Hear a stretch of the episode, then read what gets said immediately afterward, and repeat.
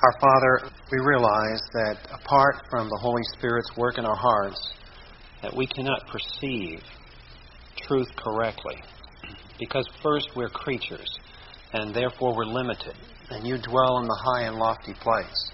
But we also know that you've promised that you also dwell with them of a contrite and lowly spirit.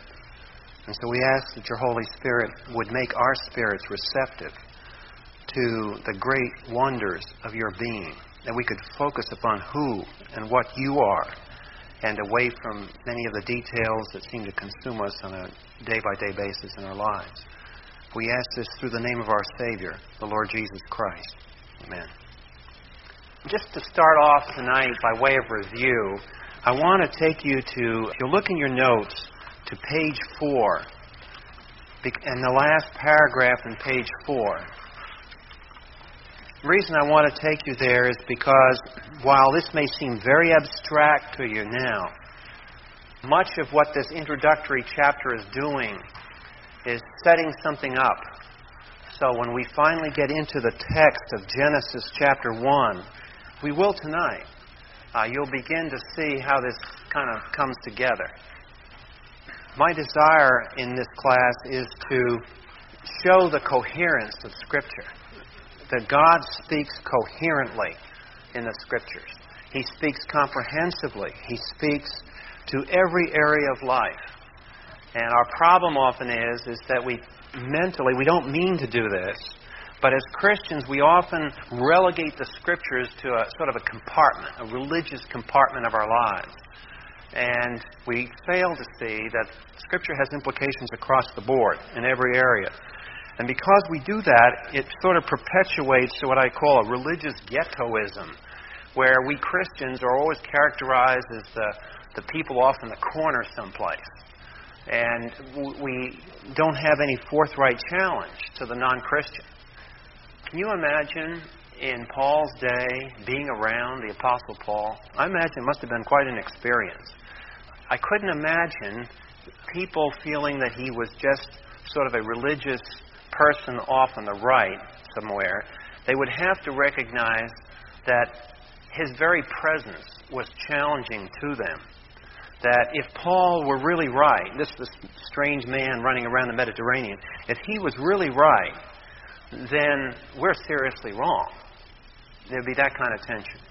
And this is why in this first few pages it gets, it's, I know for some of you it may be a little abstract, but I'm trying to show you something here that will illustrate again and again and again.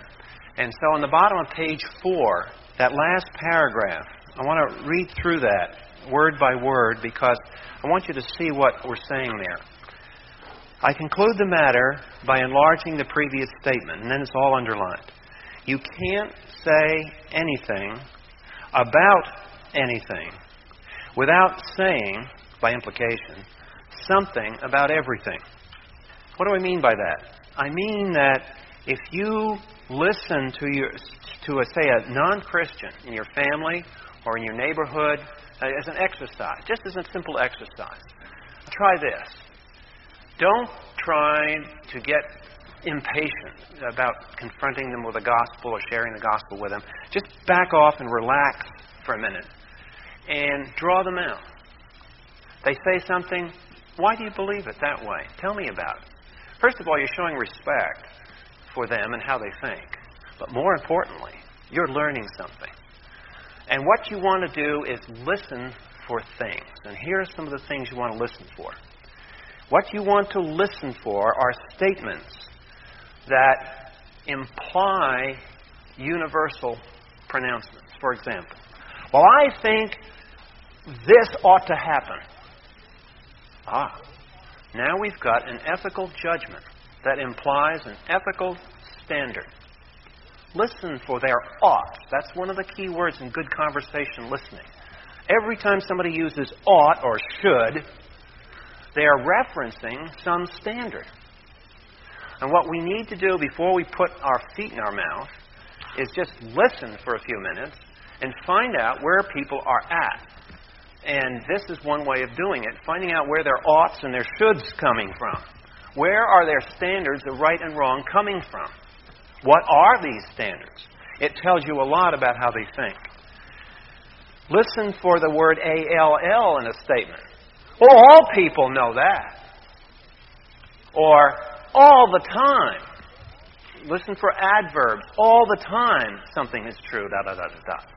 So if you can listen for ALL words or WHOLE, whole world believes that, or words that denote time that it always happens all the time. Universals. You know, and we all say this kind of in a humorous vein whenever we get mad at somebody. Well, you always do that. And of course, we don't mean they always do it. But we get so mad that we pronounce a universal judgment upon them. So that's the way we, we're built to make those things. And those are those universal judgments slip out, and that's what I mean, the bottom page four, that inevitably conversation will be rooted upon a worldview that's lurking beneath the surface. And we have to find out what that worldview is. You don't have to be a, have every piece of it in place, but for effective communication, you really should understand what that worldview is that's, down there. Because if you don't, and you go to shoot, you haven't, haven't lined up the, the gun on the target. You're just shooting fruit off the top of the tree. You're not at the roots of the thing. And that's why oftentimes our, our conversations get so slippery and greasy. And we feel like after we spent 15, 20 minutes thinking this thing through and sharing it, we haven't got anywhere. And another thing to remember about what we're saying here is we can't get proudful about this because when we talk paganism, and tonight we're going to really see what paganism is all about, like just looking at the text. But when we use the word paganism, what we're really talking about is the carnal mind, is the mind of the flesh. And apart from the Holy Spirit, we're pagans. Apart from the regenerating work of the Holy Spirit, apart from our own merit, we don't have any merit. Only the Lord Jesus Christ's absolute righteousness. Apart from that and the Holy Spirit working on that basis, we are pagans. So it's not like we're sitting here throwing rocks self righteously at people. That, that's not the spirit of this thing. All we're trying to do is identify where the problem is. We're not blaming someone because they have cancer, but we want to find out where is the cancer. That's the issue here. So when I talk about paganism versus the scripture, don't think of this as a rock throwing contest. That's not what it's all about. It's simply to identify problems and find out where the scriptures collide with this. So, summarizing the issue on page four, what we're saying is that any statement, any thought always comes out in language. And that language, that language that it comes out in, always shows at least two things.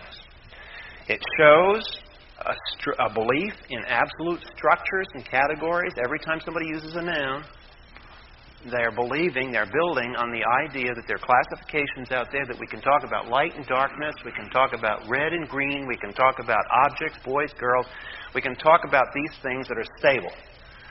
We can also, in order to use language, its language is always referred in context to something. You learn something in context with something else.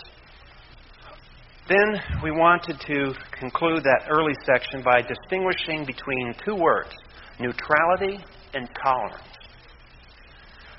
Tolerance is scriptural. Because this is a day of an age of grace, we're tolerant. God is tolerant. Hasn't God withheld the judgment in order that men may come to repentance in Jesus Christ. Now, does that mean God condones sin? No. Does it mean He's tolerant for now? Yes. Tolerant is an axiom of grace. Tolerance is grace in action. So we can be tolerant. But where it gets greasy and slippery is when the idea of tolerance is subtly converted in our minds to neutrality. And we're saying here that if you believe what we've said so far, all language is non neutral. It spreads up, it wells up a worldview. And all language is rooted in basic beliefs. And those basic beliefs cannot be neutral in the light of Scripture. Because the carnal mind is enmity with God, is not subject to God, and won't be. So, what we're saying is there is no neutrality in the area of language and thought and so forth. Now, does that mean we have to look down our nose? No. All it's saying is that we live in an environment, while we tolerate it, it doesn't mean we back off, get passive, and somehow accept that uh, religion A and religion B, and uh, we lead everyone to believe that we Christians are setting aside our beliefs in order to be objective. I don't set aside my beliefs in order to be objective, because if I set aside my beliefs, I couldn't be objective. I'm going to show you that apart from the Christian faith, there is no such thing as objectivity. In fact, there's no such thing as knowledge or truth in the true sense of the word. I remember one time I was selected for jury, and the, the prosecutor or the defense attorney or something, you know how they always question you and you go through the jury. And the jury, I, this is about the fourth time I called for jury duty and didn't want to be on it, so I usually cut my hair short to make it look like I was some sort of a right wing extremist or something, and that usually got rid of it. Or when they, but this guy came to me that day and he asked, "Could you set aside your religious convictions for blah blah blah blah blah that we were was on trial?"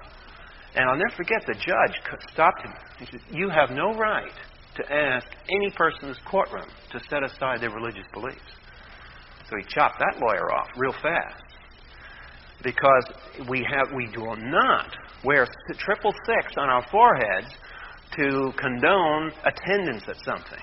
That's not the name of the game. We will tolerate, but we are not neutral beware of that. It's a little game of words. Now, tonight, we want to spend all of our time, or most of the time, on our notes here. If you look at page 6, there's one preliminary remark I want to make. Actually, two preliminary remarks on page 6. And uh, there's big margins there. Feel free to mark them up, take notes, take notes on a piece of paper, whatever. But on middle of page 6, I quote Dr. Alexander Heidel, who for many years taught at University of Chicago the, my point in Dr. Heidel's statement is that second paragraph in his statement, which has a little two on it, you'll see uh, Dr. Heidel's statement. Now, notice that his first statement is Enuma Elish, that the pagan text we're going to look at, we're going to compare it with Genesis 1. Enuma Elish is the principal source of our knowledge of Mesopotamian cosmology. Cosmology, the belief system, the worldview of the ancients, or the worldview today of, what the universe is all about. Enuma Elish is the principal source of our knowledge of Mesopotamia. That is, the people that lived back in Bible times that occupied the Mesopotamian valley. Notice what he said. Yet Enuma Elish is not primarily a creation story at all. Some of you, I know some of the high school kids get into this, and surely when you go to college you get into it. Someday, some class, somewhere on the campus, you're going to trot out Gilgamesh's epic. The Epic of Gilgamesh. And you'll be assigned an assignment to read sections of the Epic of Gilgamesh. And you'll learn about some other parts of Mesopotamian cosmology. But the interesting thing is, neither Enuma Elish or the Epic of Gilgamesh are fundamentally creation stories. And that's an interesting observation. Why? Why don't we read a creation story? And the answer is because the ancient man, like the modern man, whenever he deals with a profound topic, Enuma Elish, you see what the topic is. It's a justification for the domination of the city of Babylon in history. Or the Epic of Gilgamesh, which is a, an adventure story. Whenever men deal with epical topics and themes, they will always bring up origins because they unconsciously are admitting that it's the origins that give the framework for the epic. One of the greatest epic movies in the past decade, it had several sequels. It was a tremendous moneymaker. People loved it. It was Star Wars. Star Wars and all the things that went into that were basically what we would call epics. Epic in the sense it was cosmic. It describes civilization by using the tool of science fiction. Writers can get outside civilization and look at it. In the movie Star Wars, what was the God substitute? The Force that came up in that film again and again and again. Isn't it interesting? Not the person, but the Force. What Lucas did was what every pagan writer or author does. He converted the personal sovereign God into an impersonal force. Paganism always does that. When they speak of the force, what did they talk about as far as light and darkness? They said the good side of the force, the dark side of the force. There was always a good side to the force and a dark side to the force. In other words, the force is not only impersonal, but it's also good and evil. And that's what paganism always does to the gods and goddesses. Always does. Every century, every continent, every race, every people. Paganism always shows the same structure. It's universal. The bottom page six, I want to point out something, uh, second thing, before we get into the comparisons. The paragraph that begins, before hastily reading this text. Would you watch that carefully with me? Because I want to illustrate for you as we teach through these classes. I want you to develop a habit as a Christian of using the Scripture in every subject you study. Don't ever leave the Bible on a shelf divorced from whatever subject you study. I am reading a paper right now in theoretical mathematics about set theory. And the Christian PhD who is writing that paper on set theory is a very godly man. And he is concerned about the system of logic being used in set theory as a Christian. And he wants to distinguish what he calls the Aristotelian logical system that's being used in set theory from a biblical system of logic. Now, you can't get much more abstruse than that. But you know what? The guy's a godly man. He shows that he believes in the Lordship of Jesus Christ seriously enough to follow it in his professional area of study. Now, in full paragraph page 6, before hastily reading the text, we're going to get into the text in just a moment you should start with a biblical framework, as we learned part one, which we just summarized a few weeks ago. What do you know already about such a text from the biblical perspective? Now, watch what I am doing. Follow me here on the method. Watch my method. I am going to read a pagan text. I've got this new piece of material. I am a Christian. So, what I am going to do is I'm going to take that pagan piece of literature. Before I even come to the pagan literature, I am going to prepare myself as a Christian. I am going to ask myself, what help can I get from God's Word ahead of even dealing with the details here? Does the Word of God set up the problem for me so I can save some time and not get sidetracked? So watch the paragraph.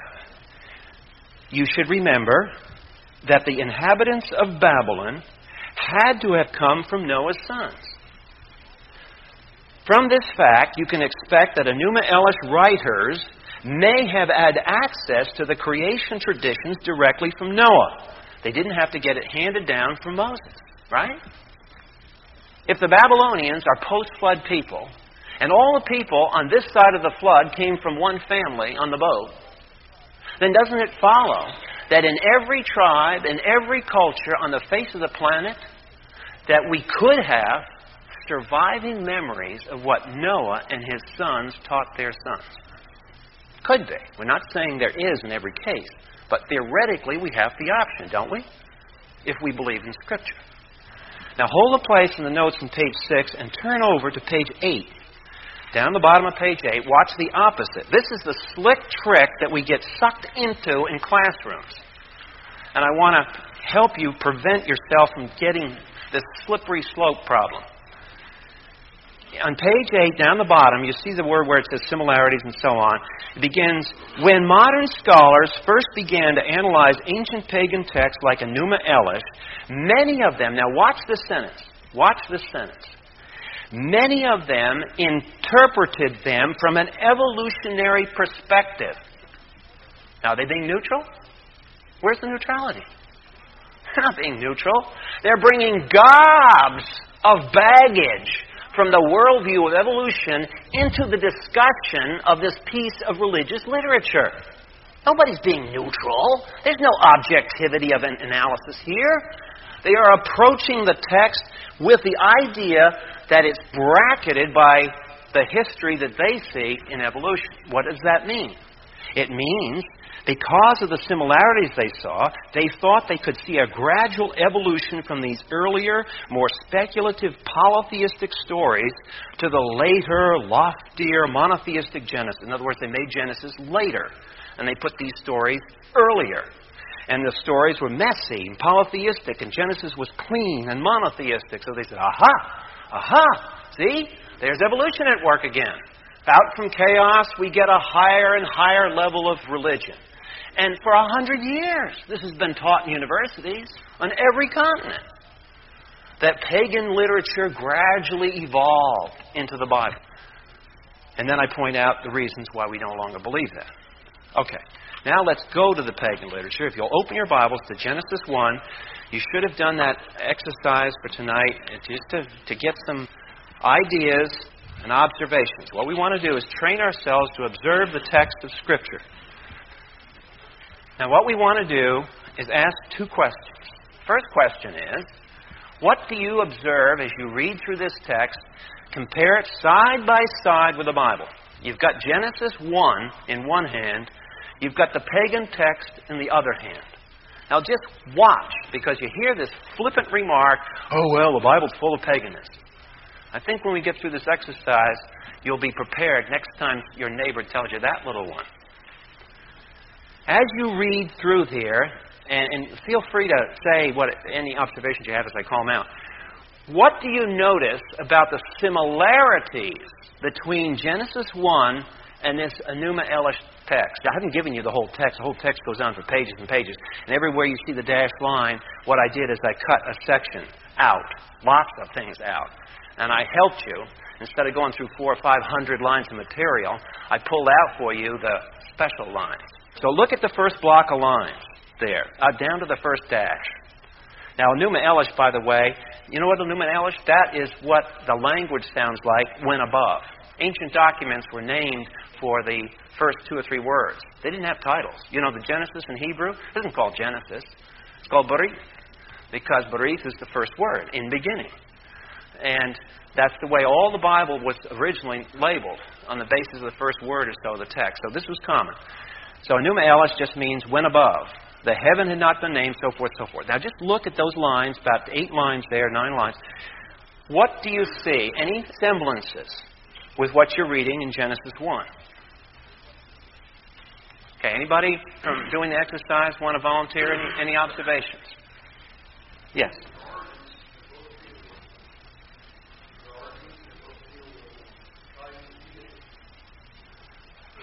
Okay, the triune deity is interesting observation. I'll have to come back to that. Notice the word in the first two clauses heaven and earth. What do you notice in the first clause of Genesis? Heavens and earth. So you've got the same themes, the same content. Notice the condition, and the, about the fifth line down, still mingle their waters together. And what do you read in verse 2 of Genesis? What being, what's there? Water a chaos of water. Now, let's go to the next drop down to the, oh, all the way down to strengthen his hold upon the captive gods, return to Tiamat, and so forth.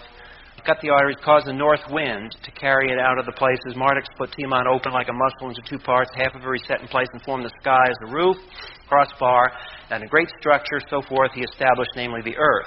Do you notice something about the sequence of actions here? Are they the same as Genesis 1? The heavens and the earth are a watery mass. In the Genesis text, the heavens and the earth are a watery mass. You find the sky is formed, and then the sky is formed in, in the Bible, and then you have the earth. Continuing on page 8 with Enuma Elish, what has happened is the stars are set up. Notice the stars are not set up in either tradition at the beginning. The stars are set up halfway through the narrative. That's exactly like the Bible. And they deter- define the divisions of the year. You look at the fourth day of, of Genesis chapter 1, and you, what do the stars function? Is that set the day apart and make the calendar. And then what's the last act in Enuma Elish? To make whom? To make man. What's the last act in Genesis 1? to make man. Okay?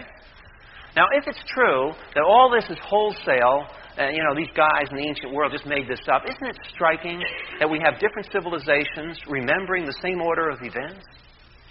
Now, I wonder why that happened. Now, that's why I say when you come to literature like this as a Christian, you don't just walk into this thing cold. You say, wait a minute, I'm a Christian. What does the Word of God say about this subject material? So you get your mind clicking and subordinate and humble before the Lord before you start your intellectual exercises. Spiritual preparation before intellectual thought.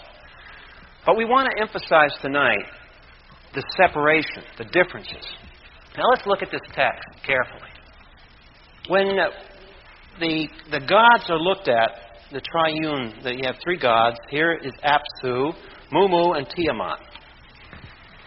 Now, carefully observe the text. And if I ask you the following question, how would you answer it? Looking at that text, how would you describe the gods if you were an artist and had to draw them? If you were an artist and I asked you to sketch a picture of what these gods look like based on this author's words, how would you sketch the appearance of these gods? Anyone? Amorphous. But you'd also have, notice this phrase right here. They are amorphous, correct. And notice what else? Write that line there. They still mingle their waters together. Notice the pronoun, their waters. Now, this gets a little greasy, but I want you to notice something. These gods and goddesses are material. There's not any distinguishing between God and matter or God and anything else. It's they're water deities. They're gods of chaos, but they have a material nature. We see more evidence of that later on. Notice down here. How do you interpret that line? Look at that one. They disturb the inner parts of Tiamat. In other words, after the gods were created, they were running around the divine brothers gathered together. They disturbed Tiamat and assaulted their keeper. They disturbed the inner parts of Tiamat, moving and running about in the divine abode. There's a question mark in the text because it's hard to translate some of these words. If you don't have a dictionary, nobody left a dictionary from the, you know, so scholars have to kind of guess at what some of these words mean. When you read something like that, what does that tell you about how they were conceiving of Tiamat? As some sort of a volume and inside this space or inside this volume, these other gods were running around inside her. So she must be space. She must have volume. She's not only a water deity, but she appears to have volume in which the other gods are running around making big noise. All right, let's look further to see if we can if this bears out. As you go down through the text, look at this one the Lord trod upon the hinder part of Tiamat. This is Marduk coming along. Because keep in mind, this text is really to justify the role of Babylon in history and who was the god of Babylon but Marduk. And so this is the quote proof of why Babylon was superior at that point in history. Marduk comes along, he beats up on her. With his unsparing club, he split her skull, cut the arteries of her blood, which, by the way, that shows you how the Ninevites kill people in those days. A little personal and caused the north wind to carry it to out of the way places. Marduk split Tiamat like a mussel into two parts. Half of her he set in place and formed the sky. And he fixed the crossbar and posted guards and commanded them not to let her waters escape. Look at the Genesis text, and do you notice any parallel there? In verse 9, for example, of chapter 1 of Genesis. Look at verse 9 of chapter 1. What do you notice God doing there? Let the waters below the heavens be gathered together, and let the dry land appear. And we have amplifications of that passage of how God put boundaries on it. Then the earth is established, and so on and so forth. One of the differences, one of the key differences that we want to understand tonight is this. In paganism, in all of paganism, not just this text, all of paganism, from Enuma Elish to Star Wars. It's the same idea. Gods are part and parcel of the cosmos. The cosmos itself is divine. There is no clear cut distinction in paganism between God and what He creates. In the Bible, how many gods are there in Genesis 1? One God. There's a plurality of sorts because he's spoken plural, which we'll get to someday. But the point is, there's one God and he is distinct from all else. Reread Genesis 1 1. In the beginning, God created the heavens and the earth. Do you read any analogous statement in any of the first four or five verses of Enuma Elish that corresponds to Genesis 1 1? You see any, different, any similarities? There's a vast difference between those two texts. The difference, as we said in the notes, is this. Get this idea. We'll come back to it again and again. The thing that makes the Bible anti pagan is the creator creature distinction. That is the most fundamental thing that we can learn from the entire Bible. God is not ever to be identified with water, trees, sky, and stars. God makes those, but those are not God. God is in no way ever to be distinguished with his cosmos. To fail to make that distinction is to become at heart an idolater. That is idolatry, and it's rebellion spiritually. So, right at the beginning, we see a, a clear cut distinction. Is the Bible an ancient book? Yes, it is. Is the Enuma Elish an ancient text? Yes, it is, of course. Does the Bible have paganism in it? No. The Bible is anti pagan. This literature is both ancient and pagan. The Bible is ancient and anti pagan. So, again, in classroom discussions or in your reading, don't confuse ancient with paganism and slurp it together and come out with the idea the Bible has mythology and paganism in it. Careful. No, no. Uh uh-uh. uh You just saw here a very clear distinction about the way the gods are treated here and the way the God of Scripture appears in the Bible. Any of you notice anything else different as you observe these texts and work through some of the exercises?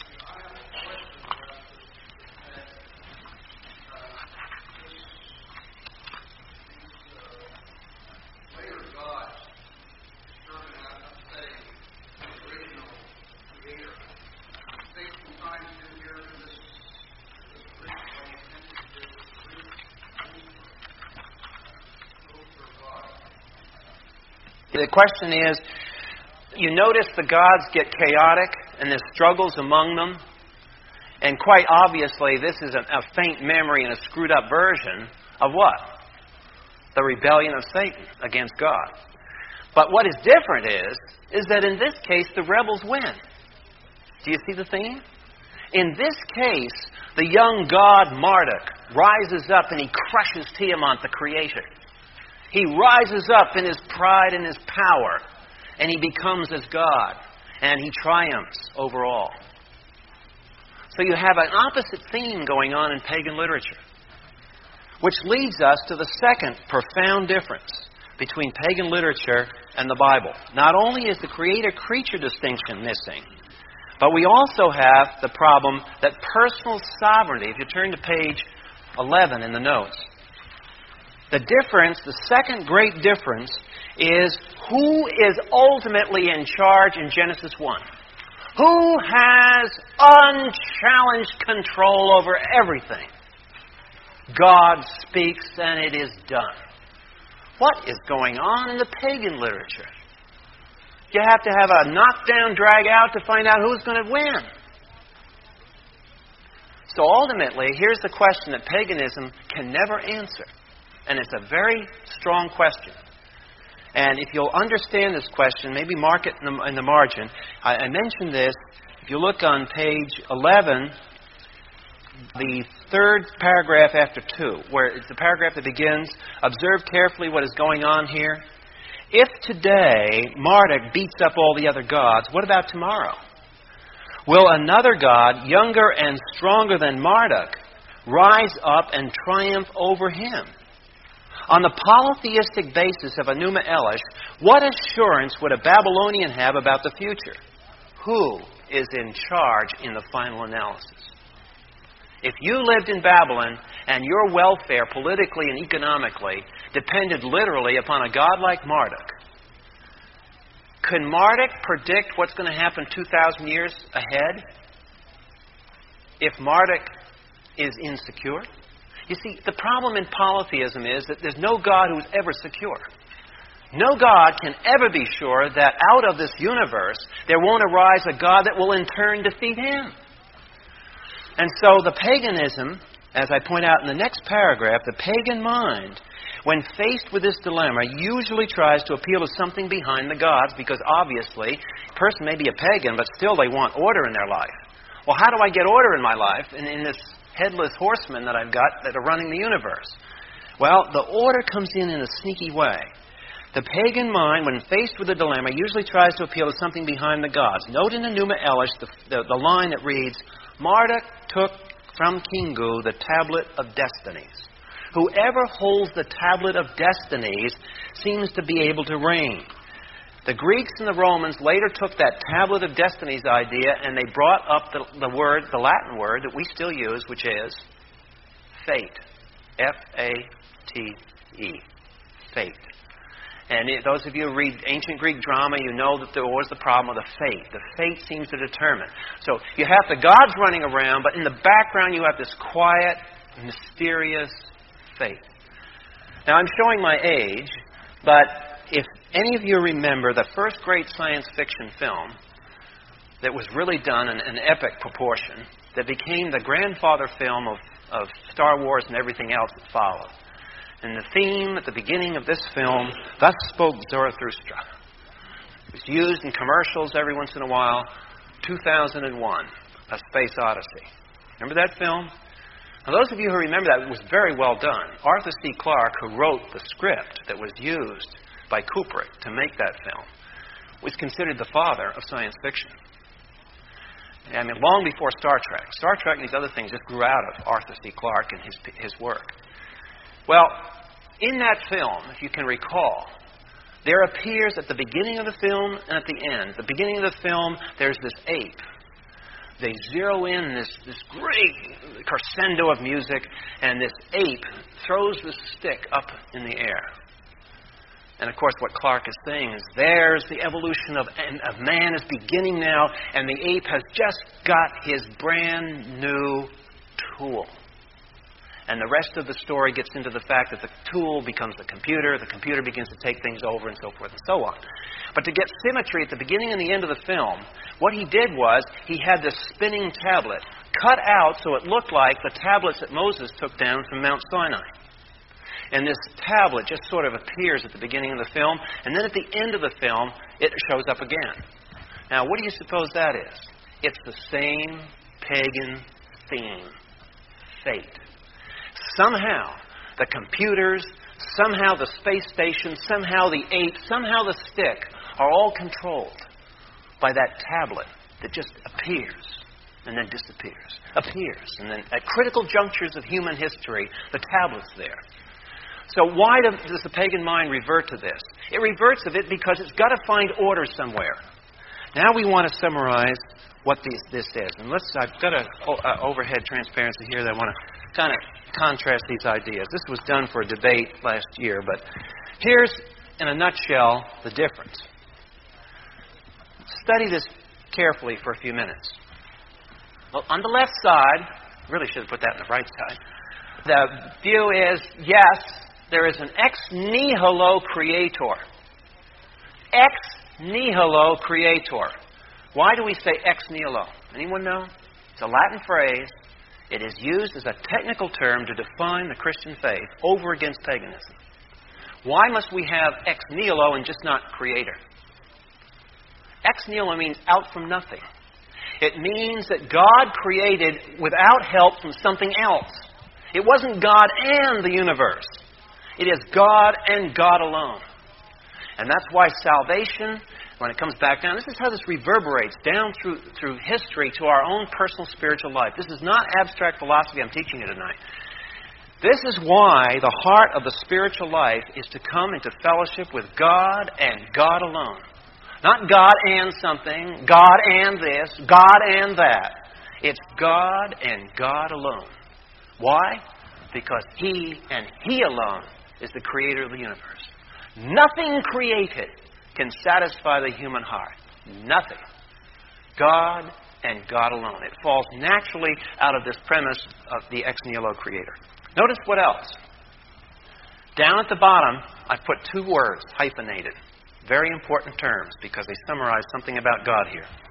I've said that God is infinite personal. Now, you can call it other names.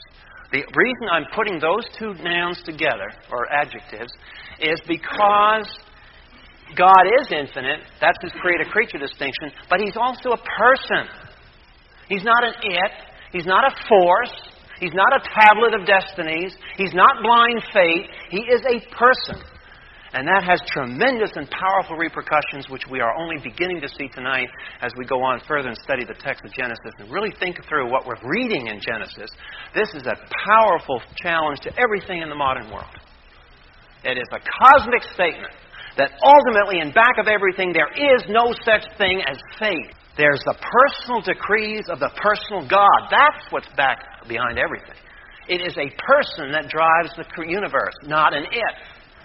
Now, on the other side, we have no ex nihilo creator, and therefore we have this other doctrine, the opposite to the creator creature distinction. This is the creator creature distinction here.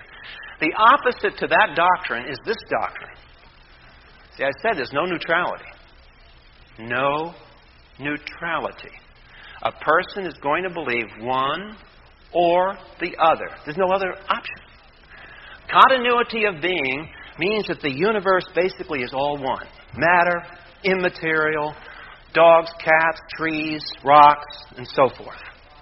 That is the doctrine of the continuity of being. If you turn to page 10 in your notes, it's sometimes known as the chain of being or the continuity of being.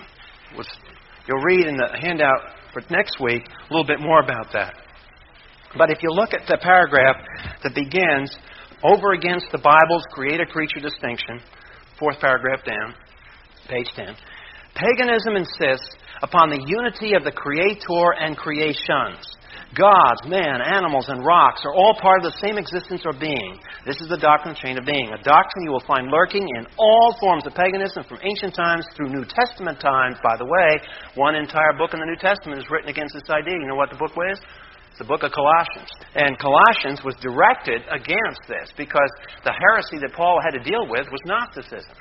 And Gnosticism believed that you had God, emanations from God, man, so forth, so forth, so forth. It was all a gradation, sort of like a spectrum of light. No separation. And then, of course, cosmic evolution we'll get into uh, for, for next week. Now, the next paragraph. Watch this one because here's a sneaky little corollary that's the twin brother of, of chain of being idea. Implied by the continuity of being idea and overtly present in some pagan origin myths is the concept of spontaneous generation. Since the universe basically is of one kind, everything within it differs only in degree. Thus, the universe has the power to bring forth life from non life all by itself. Man is just part of nature. Continuity of being. Always has happened, happens in every century, every pagan idea, every continent, every language, and every race. Doesn't make any difference. We'll always follow that, that agenda. And I'll, I will give you references. You'll, you'll see gobs of references that I stuck in the notes for next time to substantiate that. We've got this difference, and again, I want to emphasize by turning to a passage I asked in the exercise if you look at, and that is 1 Kings 22. So turn to this odd passage that most people, really almost probably some Christians have read their Bibles a lot, haven't never noticed this one. I happened to come across it when I was doing some Hebrew work a number of years ago, and it blew me away when I first got into it. And what really blew me away was when you read what some commentators say about it. Chapter 22, verse 19. 1 Kings, chapter 22, verse 19. Keep in mind Enuma Elish. Okay? Let's go back to Enuma Elish again, the text, and all the running around that's going on, fighting among the gods. Look at what happens here. Isn't this odd? And Micaiah said, Hear therefore the word of the Lord. I, I saw the Lord standing on his throne, and all the hosts of heaven standing by him on his right and on his left. And the Lord said, Who will entice Ahab to go up and fall at Ramoth Gilead? This is an evil act. And one said this and another said that. In other words, discussion in this council. And a spirit came forward and stood before the Lord and said, I will entice him. And the Lord said, How? I will go out and be a deceiving spirit in the mouth of all his prophets. Notice, by the way, the ability of that spirit to fracture himself and appear in many different people at the same time, and it's all the same spirit. I will go out and be a single deceiving spirit in the mouth of plural all his prophets. And then he said, You are to entice him and prevail, go and do so.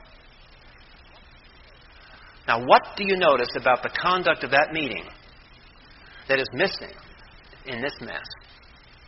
God is sovereign. The spirits go where they are told to go by God and God alone. Do you see the greatness of God appearing here? Sometimes it, t- it, takes a step to outside of the Scripture to bounce off and come back into the Scripture to appreciate Scripture. And what I'm trying to do tonight is take you into the theological and spiritual milieu of paganism so that you will then come back to the Scriptures and say, wow. You see, the God of Scripture is always in control. We may not like that. We may argue with that. But you cannot deny that the God of Scripture is always in control. That's the fierceness of the God of the Scriptures. This is what is deeply offensive to the pagan mind. Let's turn to Isaiah 46:10. We'll get into a lot of verses in the next chapter. We deal with the attributes of God, which we're going to study. But in Isaiah 46, there's a passage here that is a ringing opposite note to all of paganism. Isaiah 46:10. Isaiah, in this section, in the 40s, just kind of, if you mark this in your notes, sometime you want a spiritual charge in your batteries, uh, just write on your notes a little uh, reference to the Isaiah 40s, 40 to 49, that whole section of Isaiah. Because Isaiah was teaching his generation how to survive. He knew that nation was going down. He knew that he was called by God to prepare for judgment. And the way people prepared for judgment was to prepare their hearts with a deeper personal relationship so when that crashing wave of judgment came in, they could stand against it. The rock that would not be moved. And what Isaiah ministered to in his generation were people that were going all around Robin Hood's barn, worrying about this, doing this, upset about that. And he said, Folks, it's going to get worse before it gets better. Now, what you folks have to do is get straightened out in your theology of who and what God is. So he is filled in the Isaiah 40s with these things. So let's look at verse 10 of chapter 46. Now, think about what you just read about Marduk, Tiamat, Apsu, and Mumu. Contrast those deities with what you see and read in verse 10. The God, our God, declares the end from the beginning from the ancient times things which have not been done, saying, My purpose will be established and I will accomplish all my good pleasure. You say, Well, how egotistical. Not for God. See, egotism for us is bad because we're creatures. But that's okay for God to do that because He's God. When we do that, we're acting like we're God. That's what makes it egotism.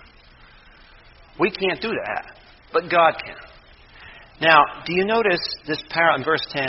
Do you th- see anywhere, of course, we have an abbreviated version, but I can assure you that had I given you all of Enuma Elish, you would never find any of the gods, Tiamat included, able to declare the end from the beginning.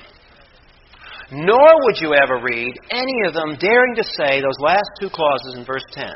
My purpose will be accomplished. You never read that Marduk saying that.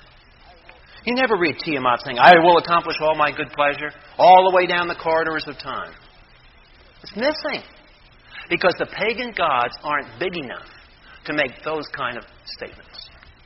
As we come down to the uh, end here, I, we're going to maybe go back a little bit, but I want to, to summarize what we're saying tonight by setting paganism off now from biblical faith. And we've talked about paganism. We said there's no neutrality.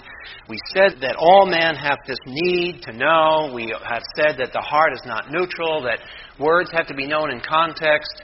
But when we come back, ultimately, the bottom line is there are only two contexts. And one is the created creature context, and the other is the continuity of being context.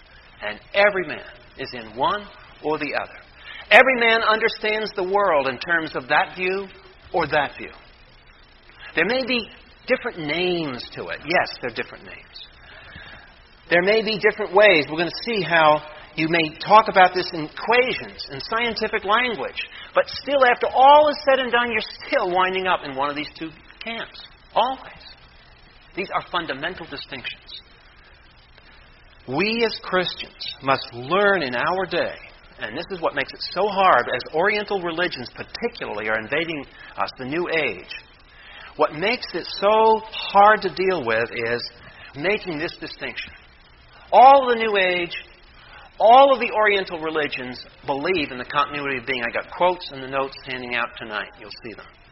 They all believe in the continuity of being. They all believe it's just a relative difference between God and man, if there is a God. God is the Superman who is more quantitatively, he's stronger than we are, maybe infinitely stronger than we are, infinitely more wise than we are, but there's grades and shades of difference between him and us. In the scriptures, he is totally other. He is totally by himself. He is not in any way dependent upon the creature. So here's way we would summarize the point. How do we as Christians describe our God? We describe, and doesn't mean you have to describe it this way to every person you meet. This is for our own notes to think through, to meditate upon. We believe in an infinite, personal God who is pre existing the universe, pre existing, self contained. We mean self contained because he doesn't need anything outside of himself. There is a phrase that is used theologically to describe self contained, and it comes out of a Greek expression. It's called aseity. We'll talk about that when we get into the attributes of God. Aseity means that God is not dependent on his creation whatsoever. Now, there's an interesting corollary, and I want to take just two minutes at the end here on this corollary. One of the problems we are going to face is the Christian church in the United States in the last part of the 20th century and the first part of the 21st century. Well, I've seen it in the jails, I've seen it in the penitentiary, and it's a coming new wave. And the new wave is Islam. Islam is not like the Oriental religions. It's not like the Oriental religions. What Islam is, it's much, it has a view of God much like Jehovah's Witnesses in that God is a solitary creator. Allah is a solitary person. Now, think a moment. From everything we know by analogy with God, what it is it about a person that is always incomplete? What did God say after He made Adam? After He made everything without sin, He made that one statement. What was it? Well, before He said that, well, in, in Genesis 2, yeah. He said, It is not good that man be alone. And in that, there's a fundamental observation about person. There's no such thing, the Bible knows no such thing as solitary personality. That personality is corporate, it's something that demands another person. And this is why that Christian faith insists on a plurality of persons in God. If God is not multipersonal, here's the problem that comes up, and Islam has never solved this problem. If you have a solitary being, the solitary being has to create to have another object to talk to, to fellowship with. He doesn't have fellowship with himself, not in a corporate social sense. It is the triune God of Christianity where God the Father, God the Son, God the Holy Spirit commune among themselves. What did Jesus in the priestly prayer in the Garden of Gethsemane, do you remember a phrase in that priestly prayer that Jesus, evidently either the Holy Spirit taught the disciples this or somebody had a tape recorder while I was praying. And when Jesus prayed in the Garden of Gethsemane, he let slip a phrase. And that little phrase he let slip allows us to penetrate eternity past. In one little glimpse, we can go all the way back in time to before the universe. Because Jesus said in his prayer in Gethsemane, Father, before the world was made, you loved me. I talked with you. We had fellowship together. What is Jesus talking about there? He's talking about the triune, multiple person God of the Christian faith. This is not something to be ashamed of, people. This is part of the logical structure of our faith. We can stand up and be proud of this. The counterfeits to the Christian faith always get slippery here. They always try to deny the Trinity, and they wind up with a solitary monotheism, and a solitary monotheism has to have a God who creates, or he's a lonely God.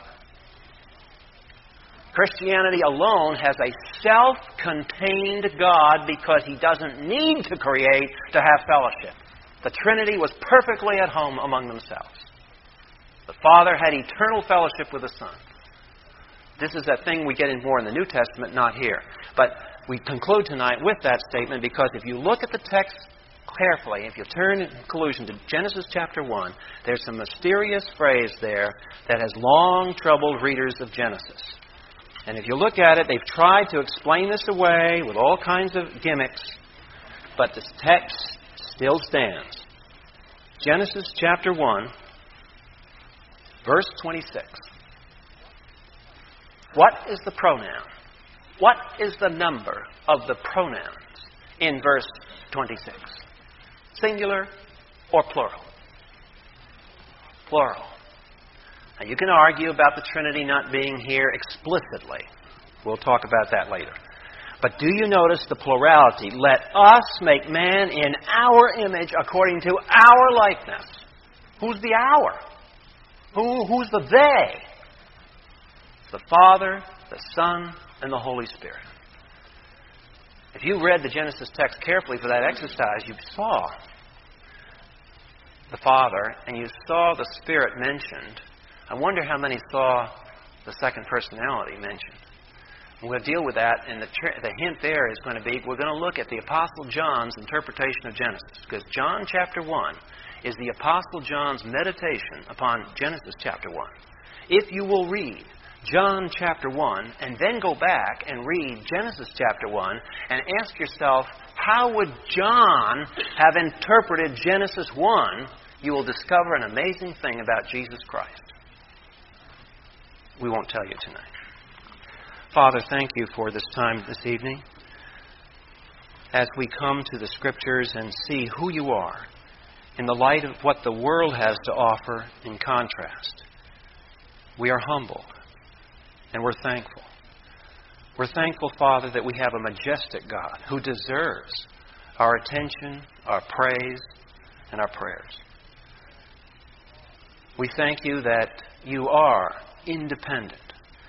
That we have a God that does not need us, but who is strong enough to support us in every aspect of our lives. And we're thankful that you took it upon yourself to visit this planet, die for our sins, to get involved and walk around, so that you are not a remote God, and we are thankful because of the Holy Spirit taking the result of Jesus Christ's work on the cross and applying it in our lives. We pray this in the name of the Father, Son, and Holy Spirit. Amen.